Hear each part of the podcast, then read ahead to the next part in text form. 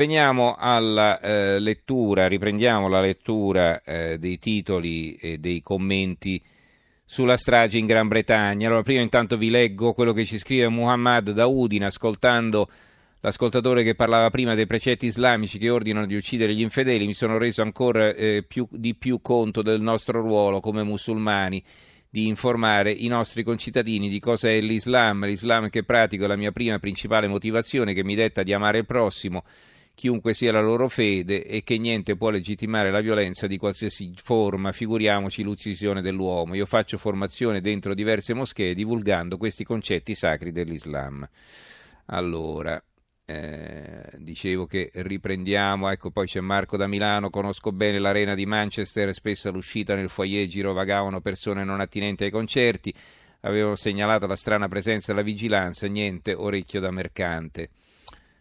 Eh, va bene, poi mm, siccome per un certo periodo si erano bloccati i messaggi, eh, almeno all'inizio, poi sono arrivati tutti assieme su Trump, eh, ecco adesso non ve li leggo, ma ringrazio comunque per averci scritto. Allora, eh, dicevo la lettura dei quotidiani, no? Allora, il dubbio sulla strage, si cercano i complici, il padre, due punti, non è stato lui, come non è stato lui, insomma.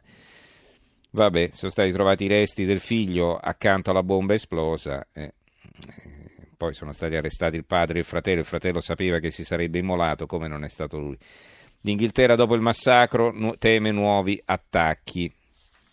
Il foglio. Abedi non era solo, caccia la rete ISIS tra Manchester e la Libia. La polizia inglese cerca il laboratorio della bomba e, altri, e gli altri del gruppo, arrestato i fratelli e padre a Tripoli. La bomba troppo sofisticata, è quel che si diceva che presuppone dietro un'organizzazione non da poco. Eh, Giulio Meotti firma un altro pezzo intitolato, tra virgolette, Mi ricorda l'Algeria, parla Sansal, gli islamisti uccidono i bambini come accadde da noi, credono che l'Occidente sia finito. Quello che abbiamo vissuto in Algeria durante gli anni 90 lo vediamo oggi in Europa, apre l'intervista al foglio Boualem Sansal, il grande scrittore algerino, autore di 2084 e continua le bombe, le uccisioni di civili, di giornalisti, Charlie Hebdo, di artisti, Theo Van Gogh. Sansale si riferisce ovviamente al massacro di 22 ragazzi nella sala da concerti di Manchester da parte di un kamikaze dello Stato islamico e pensa al suo paese dove il terrorismo percorse per la prima volta la strada dei massacri indiscriminati della popolazione civile e per la prima volta si scattarono fotografie di madri che piangevano. La Madonna di Bentala, a Rais, gli islamisti algerini arrivarono di notte, i bambini furono squartati sotto gli occhi delle loro madri. Molti vennero gettati dai balconi, sopravvissuti racconteranno che i killer gridavano vi uccideremo e andrete all'inferno e noi andremo in paradiso. A Medea 19 studenti liceali furono massacrati mentre dormivano in un collegio, uccidevano anche i cantanti. Ho pensato che l'esperienza algerina sarebbe servita da lezione per i paesi arabi e l'Europa, ci dice Sansal, non è stato così i paesi della primavera araba hanno ottenuto l'Islam, mentre l'Europa pensava che l'islamismo fosse una questione interna al mondo musulmano. Secondo Sansara, l'Europa occidentale è oggi, fronte, è oggi il fronte della guerra dell'Islam radicale contro gli infedeli, così come prima la sua Algeria. Per gli islamisti l'Occidente ha raggiunto la fine della sua storia e Sodoma e Gomorra condannato da Dio a finire nello stesso modo dice Sansal, candidato con 2084 al premio Goncourt e bestseller in tutta Europa. L'opinione, la jihad dei bambini e i nuovi erode dell'Islam, un pezzo di Rocco Schiavone. La strage al concerto rock di Ariana Grande a Manchester potrebbe essere la prima di una vera e propria jihad contro l'infanzia occidentale. L'ordine in tal senso sembra essere giunto attraverso un articolo pubblicato sulla rivista dell'ISIS Rumiyah un paio di mesi or sono. Nel numero 5 del magazine quindicinale digitale dell'ISIS, in un saggio intitolato Collateral Carnage, eh, ossia massacri collaterali, vengono enumerati in esso gli esempi in cui il profeta, secondo la tradizione della Sunna e degli Hadith, diede il permesso di uccidere donne e bambini nelle sue guerre per imporre l'Islam in tutta la penisola arabica ai suoi tempi. Il mattino di Napoli, la strage studiata in famiglia, confessano in Libia padre e fratello del kamikaze Abedi, siamo dell'ISIS, Manchester caccia l'artificiere, la polizia di Tripoli preparavano un altro attentato. Il tempo, lo stragista e una famiglia di stragisti, la bomba e l'Italia è un pezzo firmato dal ministro dell'interno Marco Minniti. Caro direttore, negli anni passati prima del 12 dicembre 2016 mi occupavo della prevenzione del terrorismo da un altro versante. Adesso lo faccio più direttamente al Viminale. Oggi la capacità della prevenzione della minaccia sta nel tener conto di tutte queste cose che si prospettano in maniera differente. E noi ci siamo misurati, per esempio, negli ultimi quattro attacchi in Europa. Per intenderci, da Berlino al mercatino di Natale, poi Londra, Stoccolma e naturalmente Parigi alla vigilia delle elezioni francesi, ci siamo misurati con la capacità di intervento molto misurata, sul, molto misurata, sull'attività di un singolo con un rapporto di tempo veramente brevissimo tra il momento in cui l'attacco veniva pensato e poi veniva realizzato veramente brevissimo. Non so come... Vabbè, ci sarà qualche errore di battuta, immagino, perché frasi un po' contorte. Comunque, la guerra degli struzzi invece è un commento dello psicologo Alessandro Meluzzi. La vicenda di Manchester ci ricorda che questa immersione nel terrorismo islamico ci appare sempre più un incubo senza fine. Tutto si può riassumere in fondo in una frase, siamo in guerra e non da ore, chiunque nasconda questa realtà è come uno che essendo colpito da un cancro metastatico racconta a se stesso di avere l'influenza. È proprio questa la metafora di tutti i negazionisti del caso, anche la scelta del luogo dell'attentato, il concerto di un idolo dei teenagers, peraltro anti-Trump, assume un significato, c'è infatti la volontà di colpire tutti i simboli della nostra civiltà. È una vicenda che Oriana Fallaci aveva già preconizzato proprio nell'attacco dei nostri stili di vita. Gazzettino di Venezia preso il fratello del killer, siamo seguaci dell'ISIS, la moschea di Abedi si dissocia, noi prima inglesi e poi musulmani.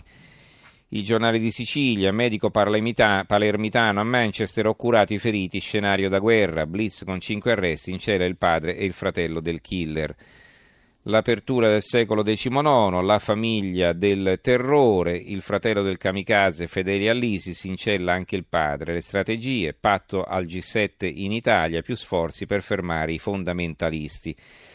Il buongiorno di Mattia Feltri, Bistrò Europa, sulla stampa e sul secolo XIX, viene pubblicato in contemporanea e fa riflettere, ve lo leggo, non avranno il nostro amore e apprendono che non avranno il nostro odio, ha scritto ieri eh, Giuliano Ferrara. In effetti, dopo ogni attentato ai combattenti jihadisti offriamo un dispiega- dispiegamento di forze fatto di fiori, cuoricini, dediche gessetto sul, sul selciato, immagine di John Lennon cantata, immagine di John Lennon cantata in coro, ieri le orecchie da gatto coniglietto di Ariana Grande. Sono tutti gli orpelli dei nostri sentimenti che di metafisico non hanno più nulla. Non offriamo né amore né odio perché non siamo più capaci né di vette né di abissi del pensiero, mai privi di senso del tragico. La nostra letteratura, la nostra musica, la nostra architettura sono esercizi di stile e di armonia, senza febbre della sfida e della grandezza. Siamo diventati intarsiatori di cornici senza dipinto. Scriviamo editoriali per dire che la nostra vittoria sarà non cambiare la nostra vita continuare ad andare a teatro, al cinema, al bar, al ristorante perché la nostra vita e nessuna minaccia la deve incrinare.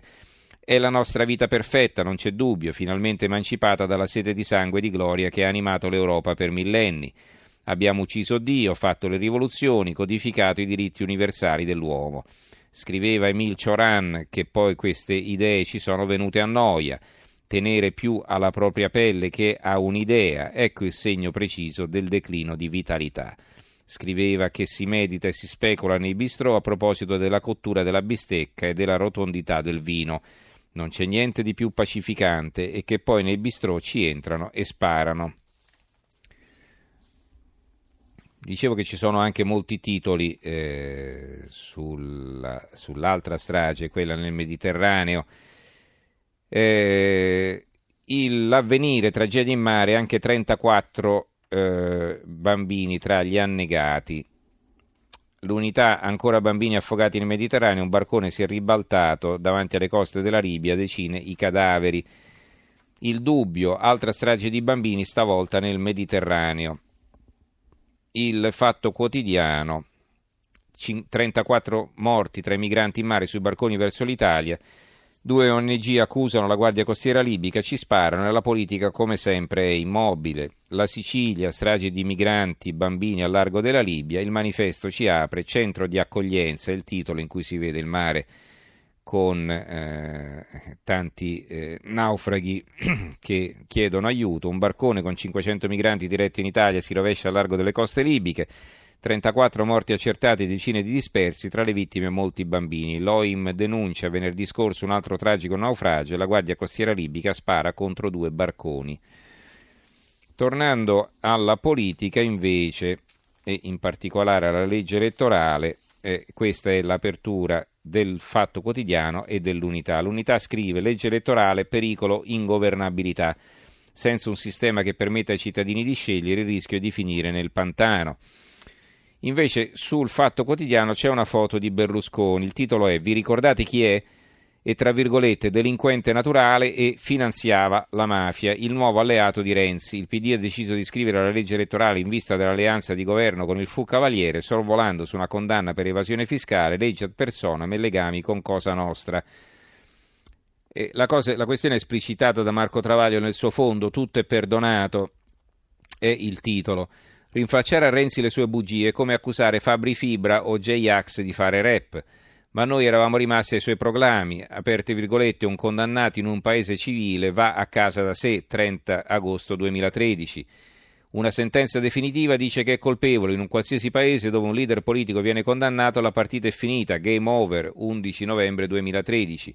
Mai più inciuci nelle larghe intese con Berlusconi, 28 ottobre 2013.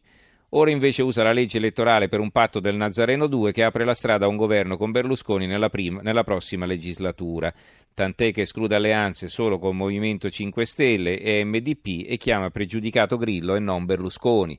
Eppure Grillo è pregiudicato per frode fiscale, Grillo, eh, Berlusconi chiedo scusa, è pregiudicato per frode fiscale, Grillo per un incidente stradale del 1981 che politicamente e moralmente fa una certa differenza. Si dirà, ma Renzi si era già rimangiato tutto nel gennaio 2014 quando siglò il patto del Nazareno 1. Ma c'è una bella differenza tra allora e oggi. Tre anni fa Renzi si apprestava ad andare al governo e voleva riformare la legge elettorale, appena bocciata dalla consulta e la Costituzione. Non avendo i numeri per farlo da solo e volendo coinvolgere le opposizioni, si era rivolto ai 5 Stelle che l'avevano sfanculato. A quel punto aveva coinvolto l'altro terzo del Parlamento e il centro-destra. Operazione legittima anche se poi produsse due aborti dell'Italicum, poi cancellato dalla consulta, e la controriforma costituzionale Boschi, poi rasa al suolo dal popolo italiano. E un'altra notizia che viene data eh, da diversi quotidiani è il risultato delle elezioni nell'ANM a Milano, il dubbio, trionfano i davigliani, toghe rosse sconfitte. Eh, l'elezione del nuovo presidente della conferenza episcopale italiana Bassetti con ascolto e creatività, dice il neoeletto, l'arcivescovo di Perugia, questo lo troviamo sull'avvenire ma anche su altri giornali. Il Gazzettino di Venezia dà una notizia sul caporalato in, Ligu, in Veneto, lavoratori schiavi nei campi pagati 40 centesimi l'ora, sfruttatori in manette sono marito e moglie. Eh, il tempo cercasi di scarica disperatamente, lettera della Raggi, il sindaco di Roma scrive ai comuni vicini, tonnellate di immondizia per strada, situazione disperata. Ci dobbiamo fermare con la lettura dei quotidiani e eh, ci fermiamo anche con la nostra trasmissione per oggi. Ringrazio Gianni Grimaldi in regia, il tecnico Carlo Silveri, in redazione Giorgia Allegretti, Carmelo Lazzaro e Giovanni Sperandeo. Do la linea al giornale radio che sarà condotto da Roberto Zampa e noi ci rivediamo domani sera. Grazie a tutti e buonanotte.